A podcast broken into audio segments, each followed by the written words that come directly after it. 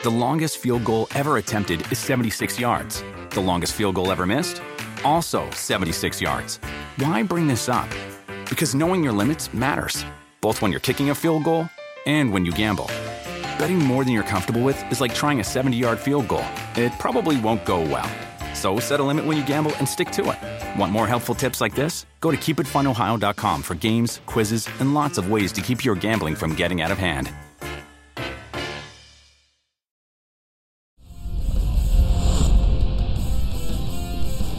Oh, indeed, there will be a lot of discussion. Discussion reportedly happening today. Gerry Dulac of the Pittsburgh Post Gazette reporting that Ben Roethlisberger and Art Rooney II, the owner of the team, technically the president of the team, had a conversation, had a meeting. It went well. We haven't heard anything about what was discussed or where it's going from here, but they did meet, which is a little encouraging, a little ominous. We'll know the truth at some point before March 19 when Ben Roethlisberger is due $15 million in a roster bonus.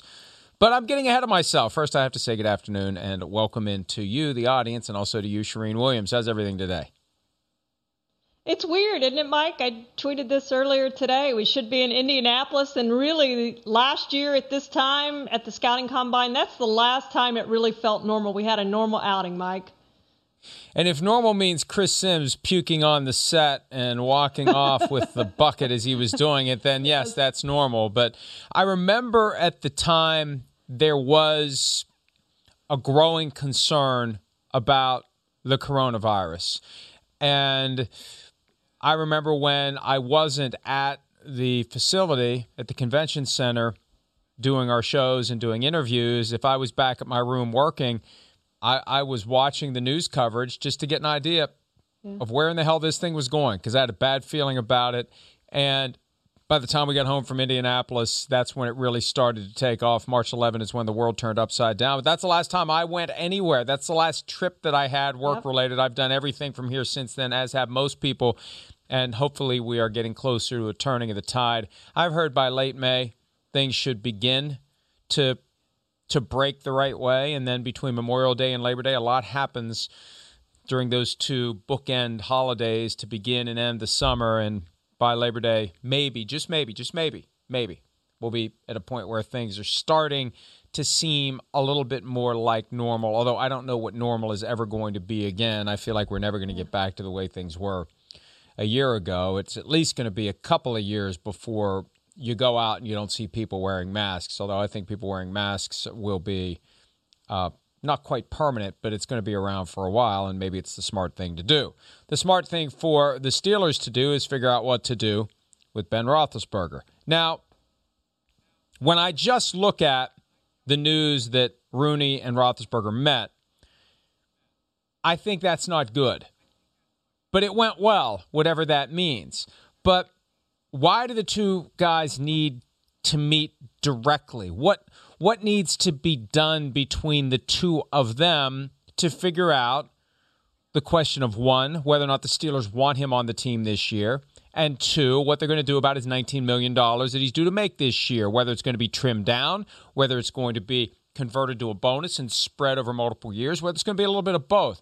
I don't know why there needs to be a summit between Ben and Art Rooney. That, in and of itself, to me, is unusual. And given the circumstances, the broader context, it makes me not feel any stronger about him coming back. It makes me feel like this is a step toward an inevitable separation. But again, it went well. So I don't know what the hell to think. Charean, what do you think? Yeah, well, it's the same thing I thought immediately, Mike. I, I don't know what went well means. Just like, you know, when we have these surgeries all the time and they say the surgery was a success, like, what does that mean? That the person lived through the surgery? We don't know how it's going to go. And I, I felt the same way about this. We don't know what went well uh, means. But by all accounts, Mike, from what we heard from the team last week and, and the week before, it sounded so much to me like the team was ready to move on from Ben Roethlisberger. Maybe they're just trying to figure out how to divorce in a classy way. I don't know. And I don't know what Ben Roethlisberger wants to do. He sounded like he wants to continue playing. My question would be if it's not for the Steelers, does anybody want Ben Roethlisberger? I don't know the answer to that. I think like Cam Newton, he's better than the 32 quarterbacks in the league. If you're going to name him out, he's in that top 32. There aren't 32 quarterbacks better than him. I'm just not sure who would want him, Mike. So I don't know how this ends. I don't think Pittsburgh's in a real great position here because even if you decide you're moving on from Ben Roethlisberger, who's your quarterback next season? Do you think that Mason Rudolph is going to win games for you? I don't see that happening. This to me looks like a team that's on the verge of rebuilding here. Maybe they want to keep it together one more year with Ben Roethlisberger, but they really look like a team that is starting to, to lose it in a little bit, Mike. 2003 was the last time they had a losing record. They've been very consistent since Mike Tomlin has been there, but this to me looks like a team that's on the verge of rebuilding, considering their cap situation and the quarterback situation. Your comment comparing the meeting went well to a surgery being a success struck me for one big reason. First, when a surgery is a success, that that is good for and it meshes with the objectives of both patient and surgeon. In this case, I don't know what it means for it to have gone well for the Steelers or for Roethlisberger, and there's a chance that it could go well for one side and not go well for the other side. The Steelers' objective may be to find a way out of this mess without upsetting Ben Roethlisberger and the fan base for ending it a year too early. It may go well from Roethlisberger's perspective if they find out a way to give him all the money he wants. I just think that there's a way that went well doesn't reflect the objectives of both sides. And we still don't know and we won't know who knows for how long. No later than March 19. Again, that's when the $15 million roster bonus is due. By then, they will have done something with that bonus. They will have done something with his his salary, and he either won't be on the team or he will be with a new contract. The only thing we do know, there's no way they're carrying 41.25 million under his name in 2021 given that the salary cap is going to be in the range of 182 to 183 million I'm told. And and I still believe that from the Steelers' perspective, they have to be confident that they're a Super Bowl contender with Ben to make it worthwhile to move heaven and earth to keep Ben. And I think that's the the decision that they're trying to make as objectively as they can. Are we going to be good enough that it makes sense to keep this guy around and do it one more time? This is not 2005 with Jerome Bettis one more season where the team was a Super Bowl contender. There are teams in that conference that are clearly better than the Steelers right now, as we saw down the stretch to the regular season. The question is, how objective can they be in their assessment of what they're really going to have? And do they really know what they're going to have? Who can they keep? More importantly, who can they add? This just feels like a mess. And I'll, I'll throw this back to you. Today on PFT Live, Sims and I went through every starting quarterback to try to figure out which guys were or weren't better than Cam Newton. And there were two toss ups Daniel Jones of the Giants Ben Roethlisberger of the Steelers. I could easily make the argument that I take that $19 million that Roethlisberger's due to make and pay a chunk of it to Cam Newton and use the rest on other players, and I'm in as good of a shape as I would be, if not better off, with Cam Newton in his early 30s than Ben Roethlisberger pushing 40. What do you think of that? Well, you know, Roethlisberger does turn 30 and 39 next week. Uh, I saw a drop off from him in December. He threw five interceptions. They finished one and four in December. You know, I just didn't like what I saw out of Ben Roethlisberger late in the season. Of course, he had the elbow injury the week before, so he's definitely on the decline there, Mike. I do think he's better than Cam Newton. But the question for the Steelers, like you said, becomes can we win a Super Bowl? Can we contend with Ben Roethlisberger? And yeah, they were 11 and 0 to start the season last year. They went 12 and 3 with him at quarterback. But when I look at this team, I look at this roster, I look at the free agents, the Bud Duprees and everybody else that, that's going to be free agents, that the retirements they had of Pouncey and, and those type situations. I don't know that I look at this team and see a Super Bowl contender. So maybe it is time – to start looking ahead to the future, time to start figuring out what you want to do. And, and perhaps it is a bridge quarterback. If you're going to go that route, Mike, that you have a bridge quarterback and a guy like Cam Newton this season as opposed to somebody else. And maybe we draft one too. And, and Cam's the, the bridge quarterback for a year while you groom that guy to take over. I don't know what you do. To me, they're in a pickle, though. I, I don't like, I wouldn't like being in their situation, not knowing who my quarterback is going to be for the future and trying to figure out what I'm going to do with, with Ben Roethlisberger, whether I want him on my team or not. Are we contenders or are we not contenders? And I say, right now, as I see it, especially in the division they play in, as you pointed out, I don't think they are, Mike. Before the 2011 CBA, there were teams that were periodically in cap problems. And I remember there would be teams from time to time would have to suffer through a year of salary cap purgatory because they just didn't have the space. They had to take their reckoning. They had to get on the right side of the salary cap. Since the 2011 CBA, that rarely happens. But Steelers, one of the teams that always seem to be bumping up against the cap. One of the reasons they're always bumping up against the cap, they deal with their cap problems by playing that restructuring game and pushing dollars into future years. That does not make those dollars disappear. You still have to deal with those dollars. So when you restructure five, six contracts in a given year, you are shoving cap dollars into future years and you are constantly in that mode of we have to create cap dollars by restructuring contracts. The problem is with the salary cap going from 198.2 down to 182 or 183, it never goes down. This year it's going down. And this is where the Steelers potentially are going to see their roster implode. Guys are going to have to be cut. Guys have already retired. Guys are not going to be signed as free agents. And who are they going to be able to lure to the team as free agents. They may not be able to afford Cam Newton even at a bargain basement contract like the one he signed last year with the Patriots. So this is a huge mess for the Steelers. And I think that one of the ways that a meeting between Ben Roethlisberger and Art Rooney went well today is if at the end of the meeting, Ben Roethlisberger saw it the same way the Steelers see it. That as much as both sides would love to do it one more year, it makes no sense to do it one more year. So the end result will be Ben Roethlisberger is released and a gentleman's agreement. He's not going to play for anyone else, so he doesn't have to retire. If he retires, he's on the reserve retired list and he can't play for anyone else. I think the end result is going to be a mutual decision. The time has come for his career to end. He won't sign with anyone else. The Steelers won't seek any of the 12 million back in unearned signing bonus money that he has yet to to fulfill the entitlement to the way the signing bonus works. It's not free money. It's not money for one year. It's money for the full term of the contract. And then they just move forward with Mason Rudolph and Dwayne Haskins and whoever else they they manage to find. I just feel like that's where it's going. I that's the only way I can I can process the idea that there need to be a meeting between these two guys. You're, there's nothing to talk about if Ben is staying. There's everything to talk about if Ben is leaving and Mike, let's just say, for the sake of argument, Ben decides he wants to continue his career, right? And he tells the Steelers, no, I'm continuing my career, whether it's here or elsewhere.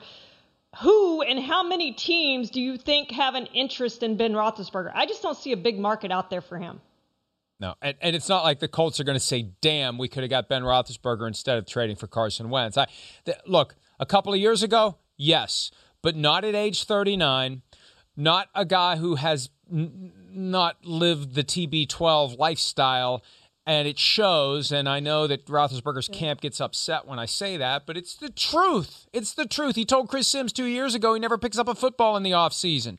And then you wonder why his elbow is jacked up two weeks into the regular season when you're not constantly doing what you can to stay in shape so you're ready to go for a full football season. So, look, this guy's got a lot of mileage on that frame. And it's amazing it's lasted as long as it has. And as I said last week when Kevin Colbert made his remarks, if they go forward with one more year, when we get to November or December, I believe that both sides will have regretted the decision. So let's make a decision based on the application of sound foresight and say, now is the time. And I think that's where this is headed. And maybe in a strange sort of way, the news of the meeting was leaked so, those of us whose job it is to interpret and explain what things like this mean, we have an opportunity to get the word out and get Steelers fans ready for what's coming next. I believe what's coming next is a press conference at which it will be announced that Big Ben is done playing football. Alex Smith, not done playing football, but clearly is done playing for the Washington football team. I already thought they were going to cut him, Charean. And it dawned on me last week the Bears make the most sense for Alex Smith because he knows Matt Nagy knows the offense. 19 million is the compensation package this year for Alex Smith. Here's what he said in an interview with GQ. When I decided to come back, I definitely threw a wrench in the team's plan, Washington football team 2020. They didn't see it, didn't want me there, didn't want me to be a part of it, didn't want me to be on the team, the roster, didn't want to give me a chance. Mind you, it was a whole new regime. They came in. I'm like the leftovers and I'm hurt and I'm this liability.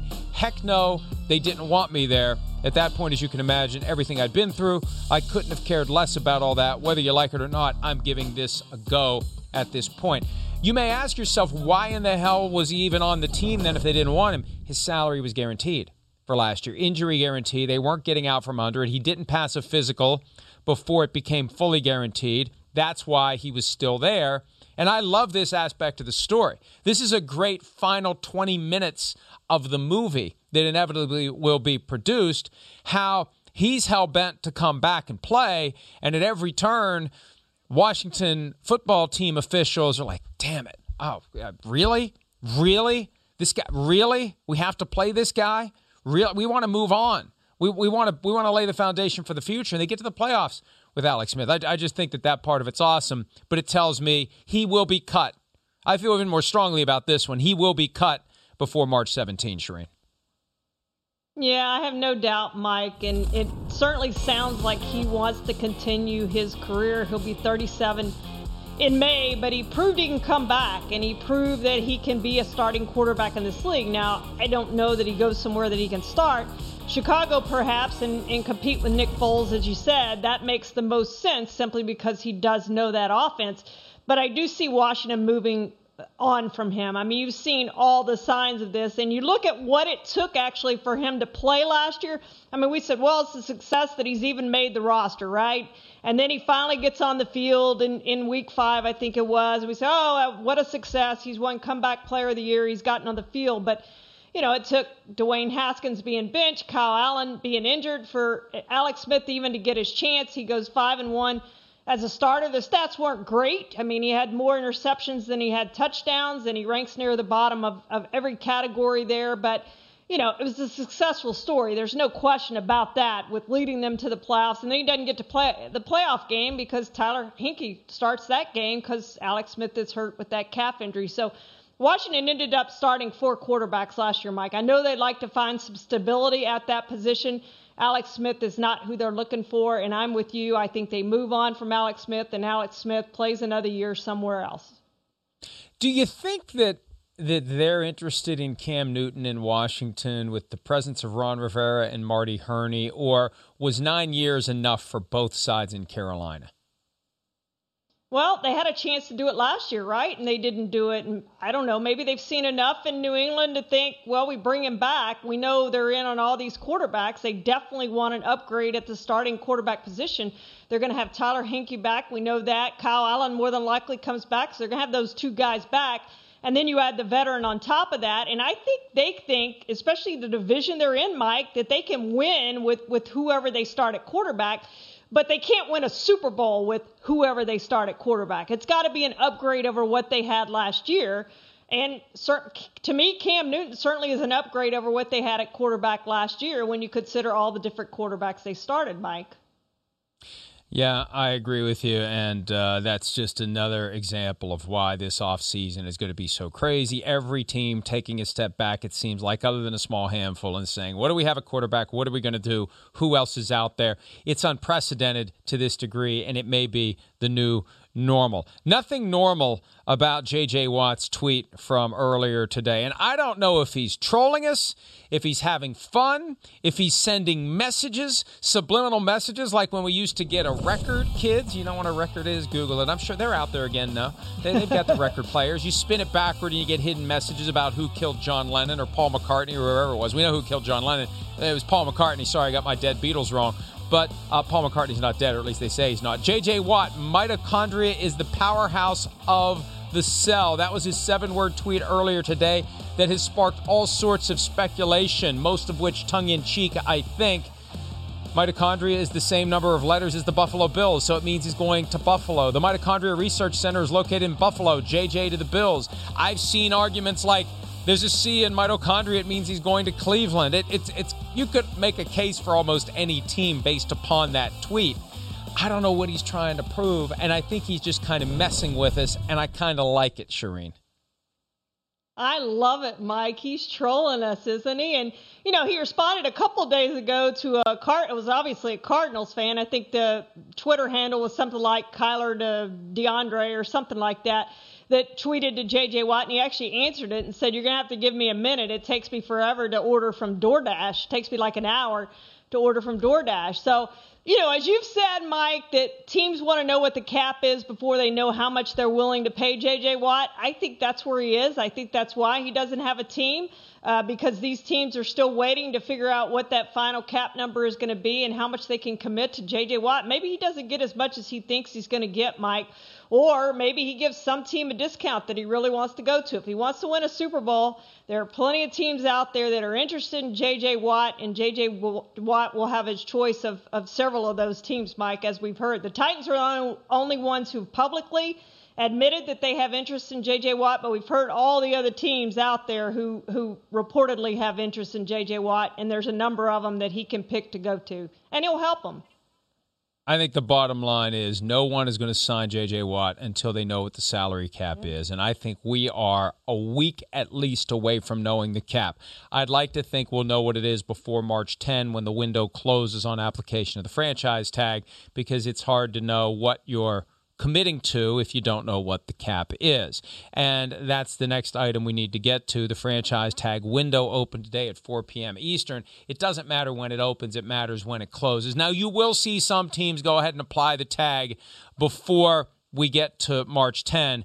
I think it makes no sense to apply the franchise tag at any time before the deadline. Unless you're just nervous about maybe screwing something up and not getting it properly filed, there's no reason to do it.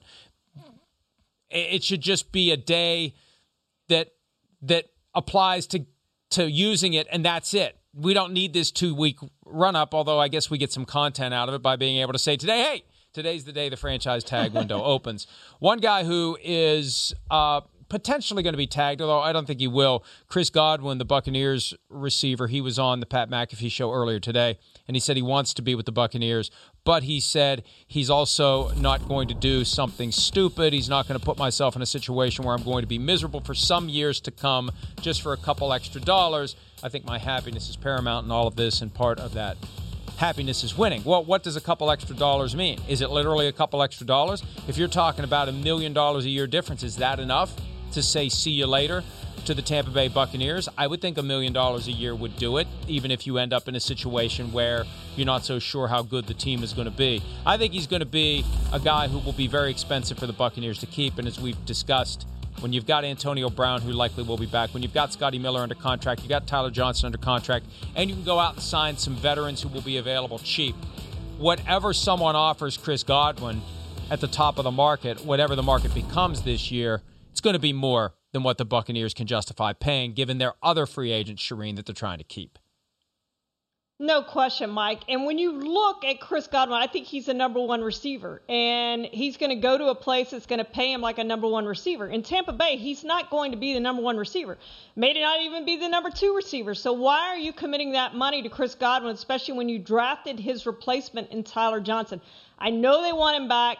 I know they love this guy. He means a lot to their offense. I get all that, but you can't pay everyone. And he is going to make more money elsewhere. There's no question about that. They had him for four years. Two of those years, he was fantastic. Made the Pro Bowl in 2019, was really good in 2022. And you know what? He made 4.6 million. It's time for him to get paid paid like the number one receiver that he is. He'll go somewhere, he'll play really well somewhere, may not win a Super Bowl, but he's getting his money and he already has one ring, Mike. Yeah, that's the thing. You've got the ring, you've climbed the mountain. There's no guarantee you're getting back to the top of it. And are you willing to forfeit the opportunity to make significantly more elsewhere than what you would make in Tampa Bay, where they're going to try to use the Jedi mind trick as best they can to get guys to take less? And I don't fault them for doing it, but if you're the guy who has the opportunity to make a million, two million, three million more per year, you, you, you owe it to yourself and your family to seriously consider that because again there's no guarantee you're going to get, have another drunken boat parade next year and hell you've already you've already done that been there done that what's what's what's it worth financially to have another drunken boat parade in Tampa Bay You've got one ring. The second ring, not worth whatever you may be giving up, depending upon what it is that you give up, and, and he'll know. Now, he would have known a lot more this week in Indianapolis, at least his agent would have, because that's tampering central, but he'll know. He'll know in time what's out there, and it probably will be more than what the Buccaneers will offer. And, you know, if the Buccaneers can get Shaq Barrett signed, then they could franchise tag Chris, Chris mm-hmm. Godwin, but I just, I, I just think it's too much to invest. When you're paying Mike Evans top receiver money and you've got other receivers who can get the job done for a lot less. It, uh, it just makes no sense to me. And that's no disrespect to Chris Godwin's abilities. It's just the reality of being at a position that is stocked. They are absolutely stocked. And if I'm the Buccaneers, I want Shaq Barrett and Lavonte David back more than I want Chris Godwin back just because of the depth at that position. My linebacker and my pass rusher, not so much. And if they lose Shaq Barrett, they're going to have to find somebody to replace him, Mike. You have to have a pass rush. If they're going to repeat, they've got to have a pass rusher. If they don't have Shaq Barrett, it's got to be somebody else. So they're going to spend that money on somebody to get them a pass rush. We continue when we return our look at the offseason plans for all teams. Dolphins up next because they hold the third pick in the draft that previously was held by the Texans. We'll do that next here on PFTPM.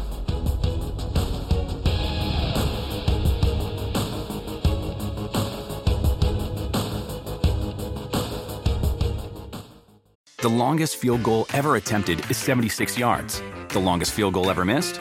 Also 76 yards. Why bring this up? Because knowing your limits matters, both when you're kicking a field goal and when you gamble. Betting more than you're comfortable with is like trying a 70 yard field goal, it probably won't go well. So set a limit when you gamble and stick to it. Want more helpful tips like this? Go to keepitfunohio.com for games, quizzes, and lots of ways to keep your gambling from getting out of hand.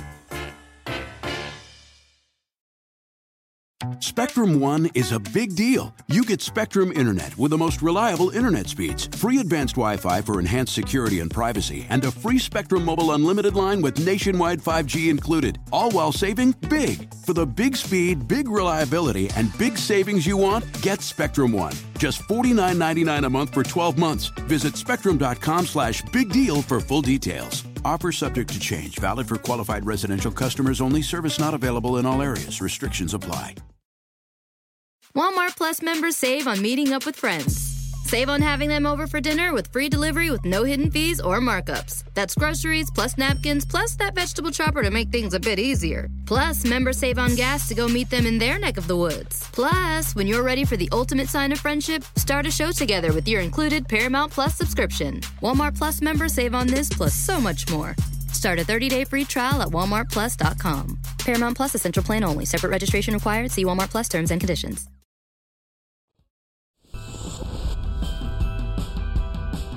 The Miami Dolphins hold the third pick in the draft by virtue of the Laremy Tunsil trade from Labor Day weekend of 2019. Couple of first round picks, and the Texans were bad enough that the pick the Dolphins get is the third overall selection. This Dolphins team almost made it to the playoffs. They lost against the Buffalo Bills in week 17 when they still had a chance to get in.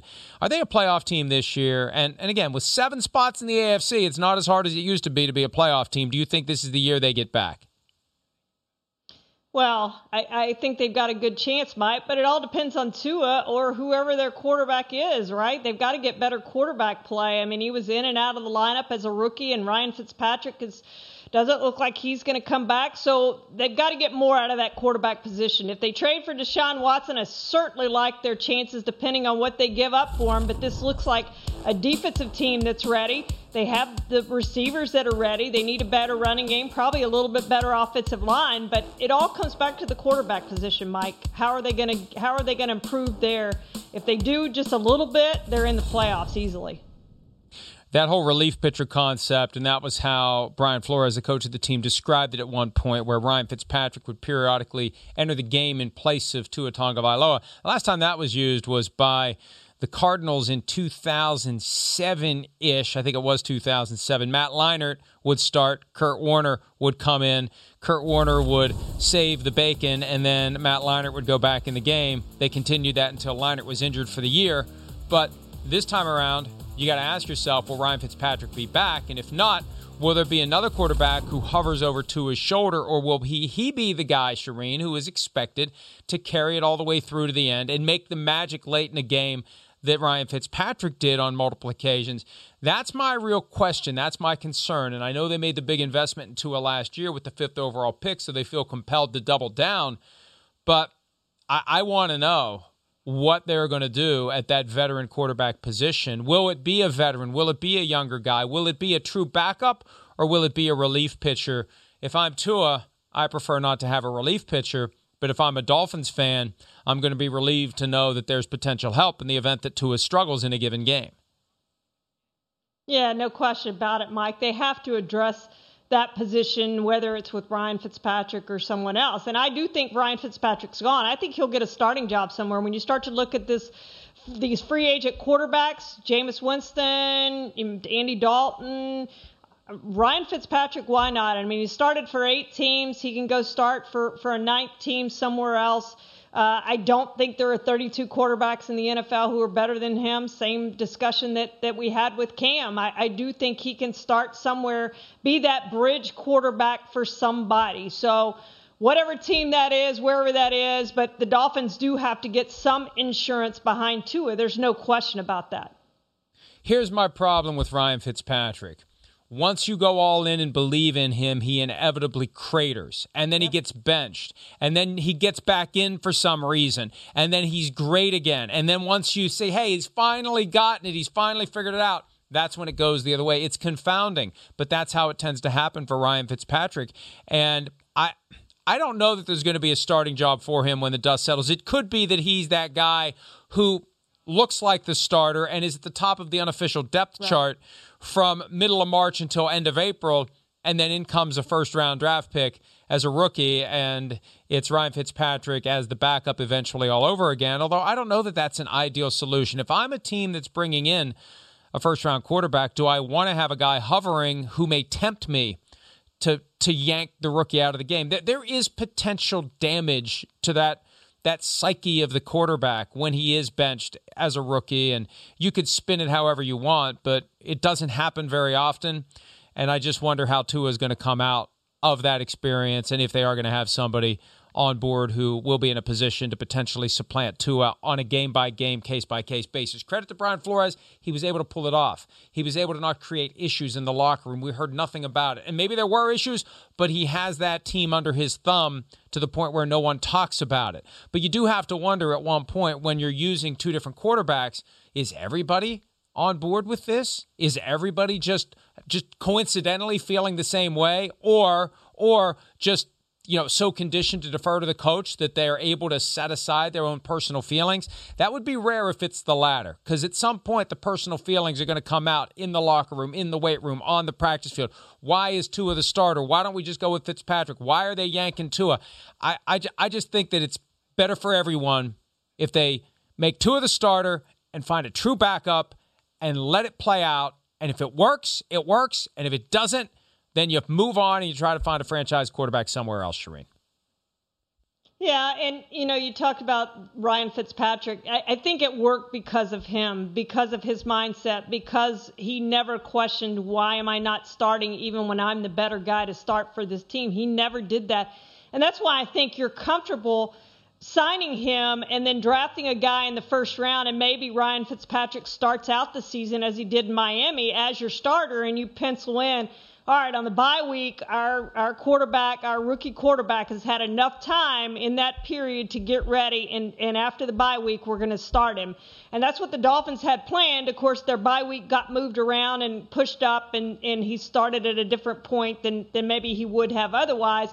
But we're again, Mike, probably not going to have an offseason. So to think that a rookie quarterback is going to come in and light it up, Joe Burrow did that to an extent but you wouldn't mind having your quarterback sit behind a guy like a Ryan Fitzpatrick or a Tyrod Taylor. There's only a certain number of guys there that, that are good for that, but I think both of those guys are really good quarterbacks that would, would, would handle that, and the rookies could handle that behind them. They'd be a good influence on those rookies, Mike. One quick point of clarification, too. The way I remember it is Ryan Fitzpatrick said some things when he was originally benched for Tua that were eye opening. And I wonder what Brian Flores did behind the scenes to get him to knock it off and just buy in and accept what his role was going to be because I think I think Fitz was salty at first, but then came around, and yeah. I, it's a credit to Brian Flores and the for, force of his personality as a head coach, where he can get guys to do what he wants them to do. All right, here's what we want to do next: one guy in, one guy out in the offseason for the Miami Dolphins. Charean, you go first with your guy who is on his way in, in your estimation. I think they're going to use that third overall pick, Mike, on a receiver, and I'm going to go with Ja'Marr Chase. And of course, he opted out of the 2020 season, but in 2019, 84 catches, 1,780 yards, and 20 touchdowns. He would have been probably the top receiver selected a, a year ago, or at least in that top tier of receivers that we saw picked if he had been able to enter the draft after the 2019 season. And they're going to have a tough decision if they decide to go to receiver. Do you pick Chase or do you pick DeVonta Smith? And I think that's the decision they're going to be faced with there with that third pick. But I think either one of those guys might gives them an upgrade at the receiver position will help Tua. Maybe you pick DeVonta Smith just because he played with Tua at Alabama. But I think receiver is what they're looking at with that third pick. I think to get the most out of Tua, you need to have a great running game. And I know Brian Flores comes from New England, where they never had one guy who was the guy on a on a constant basis. But I like the idea of pursuing Aaron Jones. I saw someone suggest today that Jones is going to get a fifteen million dollar per year contract. That that doesn't happen. You don't get big money as a running back from any team other than the team that you already played for and became a star with. When you hit the market, it's Melvin Gordon. It's eight million a year, and I think it could be less than that this year because of the reduced salary cap. So I think Aaron Jones isn't going to come close to 15 million a year, may not even get to 10 million a year, and he could be a guy that the Dolphins bring in and say, "You're our guy. You're our running and receiving running back, and we're gonna we're gonna help Tua by giving him a weapon." That really can flourish in that offense and, and make it easier for Tua to get the most out of his abilities. All right, who's out for the Dolphins, Charean? Well, I had Ryan Fitzpatrick at the top of my list, and I do think he's gone, but we've discussed him. So I think center Ted Karras is a free agent. They're going to have to replace him at the center position, and he is going to be one of the top centers on the market. So, however they do that, whether that's through the draft or free agency or whatever they do, they are going to have to replace uh, Ted Karras' center. And, and again, that's an invaluable position because he, he's a veteran guy, and Tua needs a veteran guy at the center position. I don't know that he necessarily needs a rookie coming in there and trying to set his protections for him, Mike. And you know, I uh, I believe that no matter whether a team does have cap space or doesn't have cap space, this year of a reduced cap environment is going to prompt teams to take a hard look at their roster and ask themselves, dollar for dollar, is there someone else out there that I can get? And, and get out from under a contract that, that maybe has a salary that's more than we want to pay. And when I was looking through what some of these guys were making, Bobby McCain is a guy that I thought, you know, you just you, you, you this there's a chance. There's a chance that that he's making enough that he's red flagged and they think they could find a replacement elsewhere. This gets down to that act of ripping the name off the back of the jersey, looking only at film. And when you consider how many guys are going to be flooding the market, you can you can find a way if you choose to do so to say we're going to upgrade dollar for dollar by shedding a contract that maybe has too much cap space tied to it. So that's just one name that popped out at me when I was looking through their roster and looking at their cap numbers this year. All right, let's take a break. When we return, we're going to do the same thing for the Atlanta Falcons. They have the fourth overall pick in the draft, and they have a huge cap mess. We'll take a look at the Falcons right after this on PFTPM.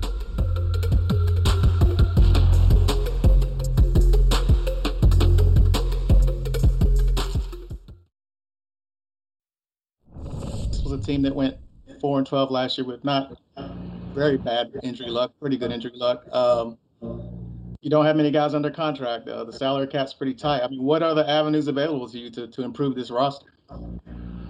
I, I think everything's in consideration. Um, and and look, there's we're going to have to make some hard decisions on some players on this roster, and and we're going to have to earn our job. The scouts, right? We're scouts, so we're gonna have to go find players because you, you can't just build your roster with overpaid players in free agency or top draft picks. Um, we got to really dig. We have to dig and, and find value in free agency, and and that's working with the coaches, and that's um, finding out exactly what they need and, and going and finding the players that they need. That's in that's throughout the entire draft, and that's an undrafted free agency. Um, so we have to be scouts and we have to go find good players that, um, that that really fit the makeup and the profile that we're looking for. Yeah, I wouldn't have wanted that job if I was Terry Fontenot or Arthur Smith because this year is going to be a difficult year. Now, if ownership understands that, if Rich McKay, the team CEO, understands it, it's kind of like a scholarship year because you're dealing with a huge cap situation.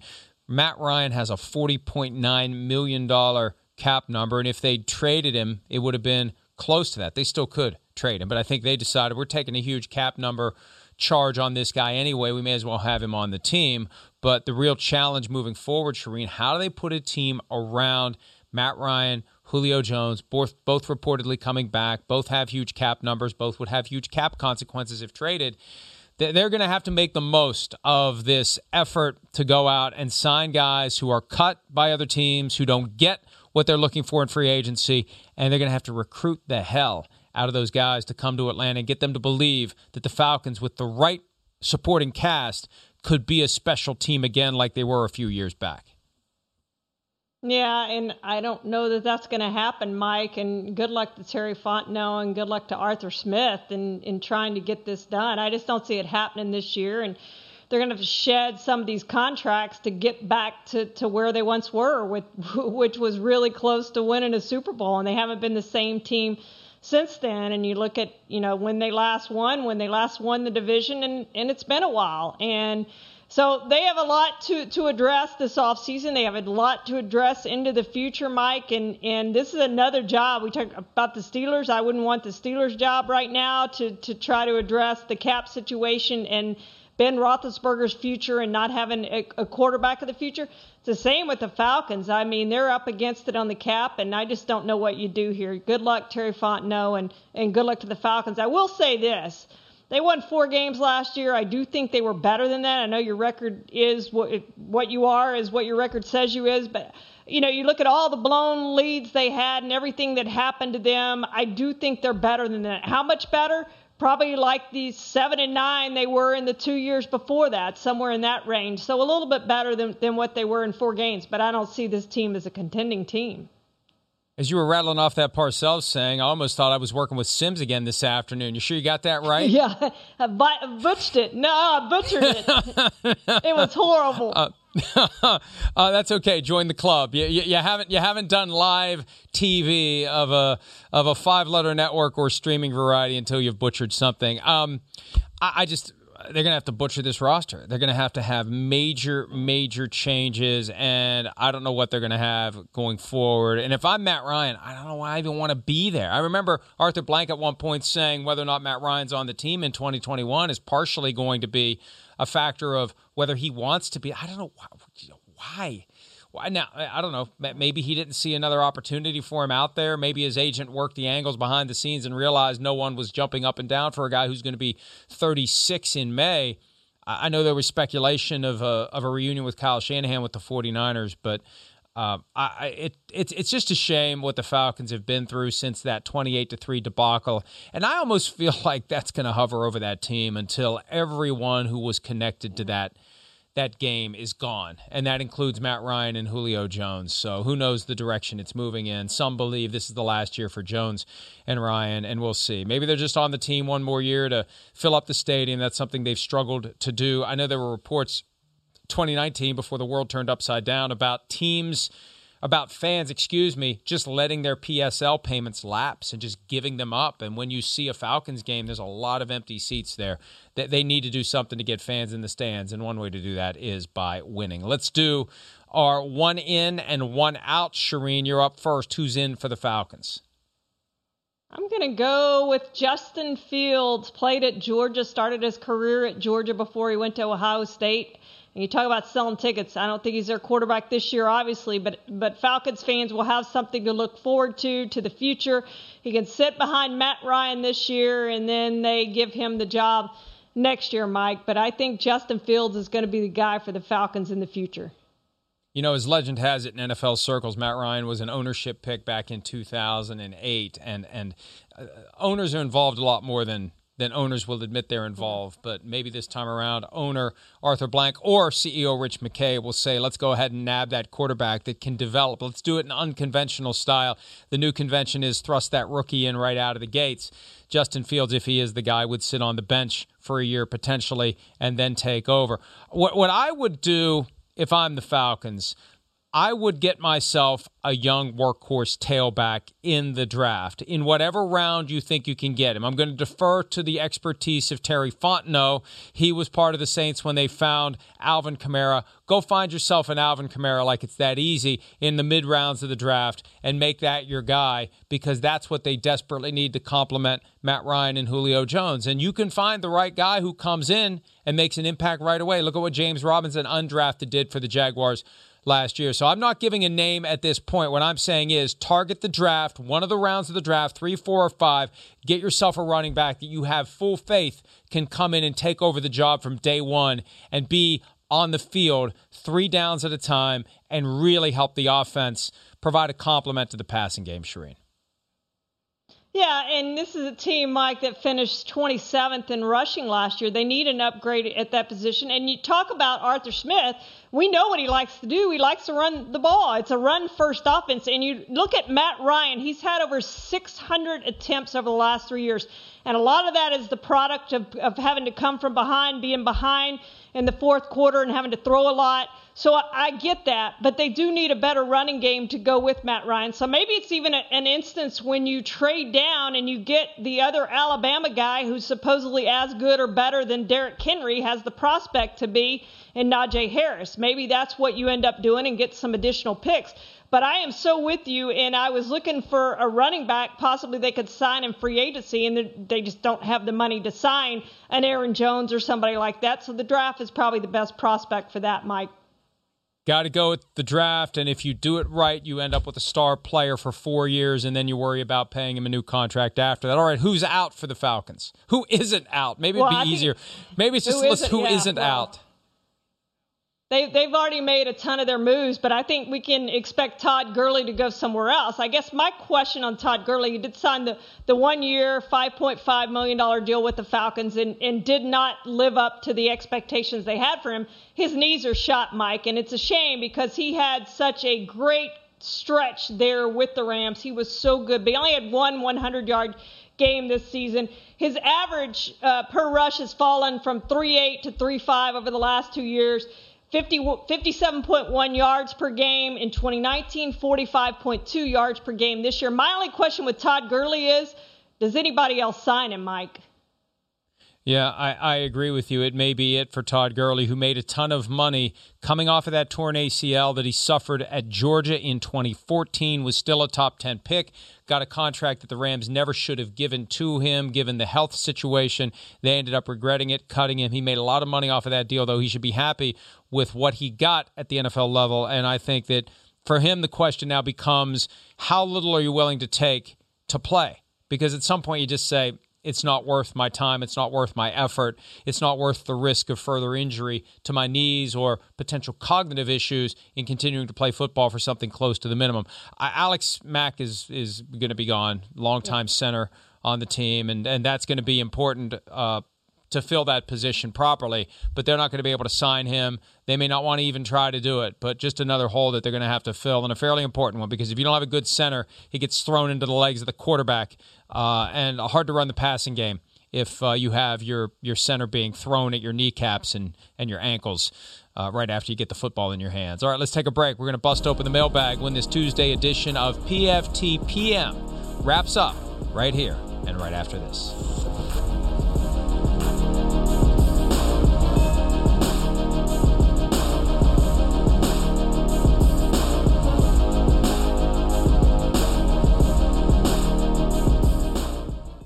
The longest field goal ever attempted is 76 yards. The longest field goal ever missed? Also 76 yards. Why bring this up? Because knowing your limits matters, both when you're kicking a field goal and when you gamble. Betting more than you're comfortable with is like trying a 70 yard field goal, it probably won't go well. So set a limit when you gamble and stick to it. Want more helpful tips like this? Go to keepitfunohio.com for games, quizzes, and lots of ways to keep your gambling from getting out of hand. Plus members save on meeting up with friends. Save on having them over for dinner with free delivery with no hidden fees or markups. That's groceries plus napkins plus that vegetable chopper to make things a bit easier. Plus, members save on gas to go meet them in their neck of the woods. Plus, when you're ready for the ultimate sign of friendship, start a show together with your included Paramount Plus subscription. Walmart Plus members save on this plus so much more. Start a 30-day free trial at walmartplus.com. Paramount Plus essential plan only. Separate registration required. See Walmart Plus terms and conditions. With the Wells Fargo Active Cash Credit Card, you can earn unlimited 2% cash rewards on purchases you want and purchases you need. That means you earn on what you want, like trying out that new workout class, and 2% cash rewards on what you need, like a foam roller for your sore muscles. That's the beauty of the Active Cash Credit Card. It's ready when you are with unlimited 2% cash rewards. The Wells Fargo Active Cash Credit Card. That's real life ready. Terms apply. Learn more at wellsfargo.com slash activecash.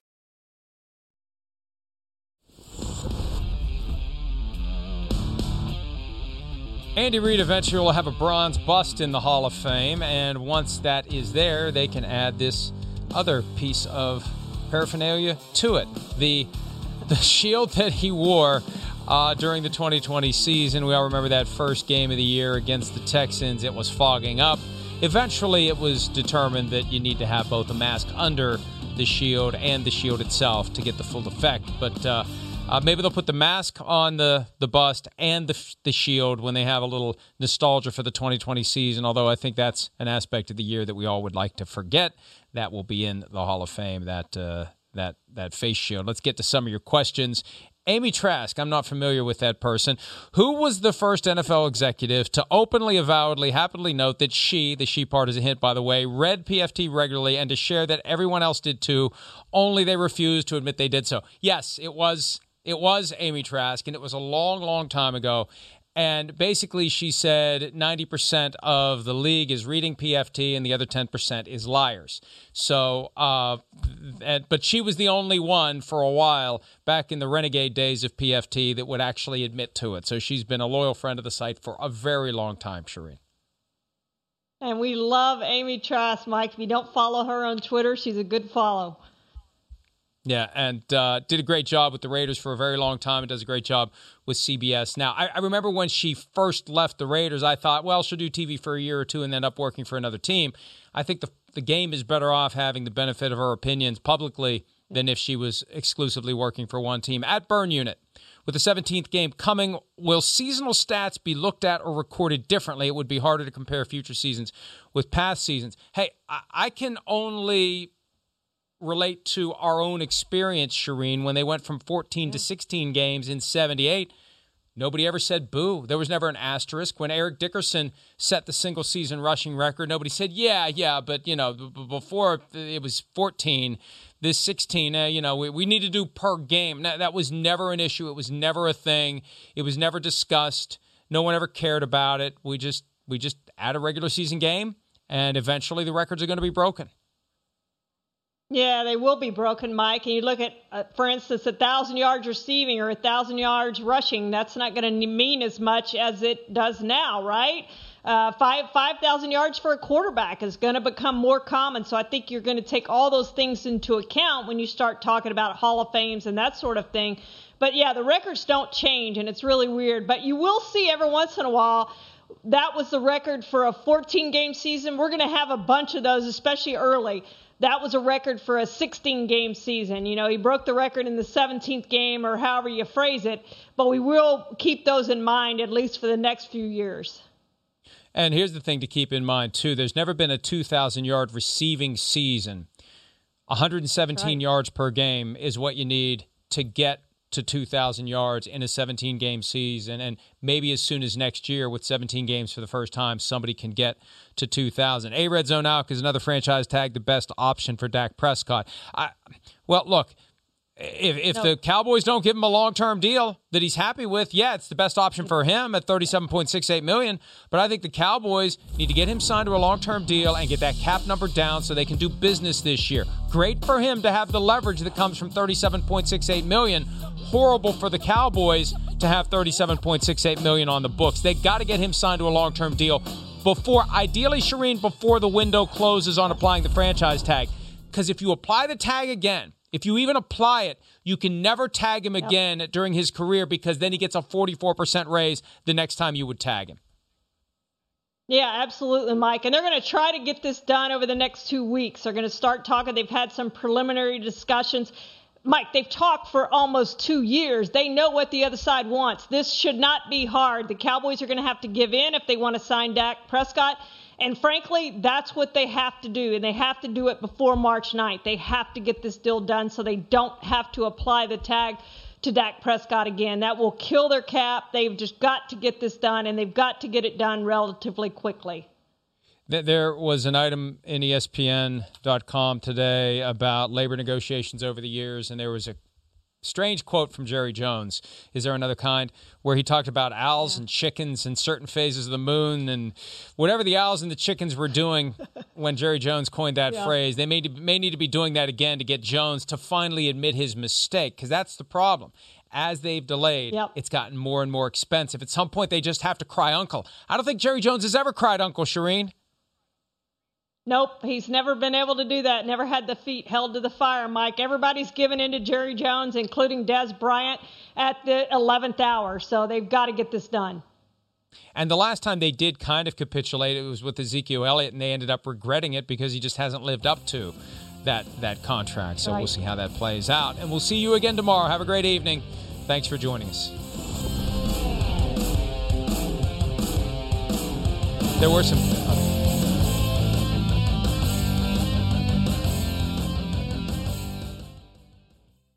The longest field goal ever attempted is 76 yards. The longest field goal ever missed? Also 76 yards. Why bring this up? Because knowing your limits matters, both when you're kicking a field goal and when you gamble. Betting more than you're comfortable with is like trying a 70 yard field goal. It probably won't go well. So set a limit when you gamble and stick to it. Want more helpful tips like this? Go to keepitfunohio.com for games, quizzes, and lots of ways to keep your gambling from getting out of hand. One, two, three, four. Those are numbers. But you already knew that. If you want to know what number you're going to pay each month for your car, use Kelley Blue Book My Wallet on Auto Trader. They're really good at numbers. Auto Trader.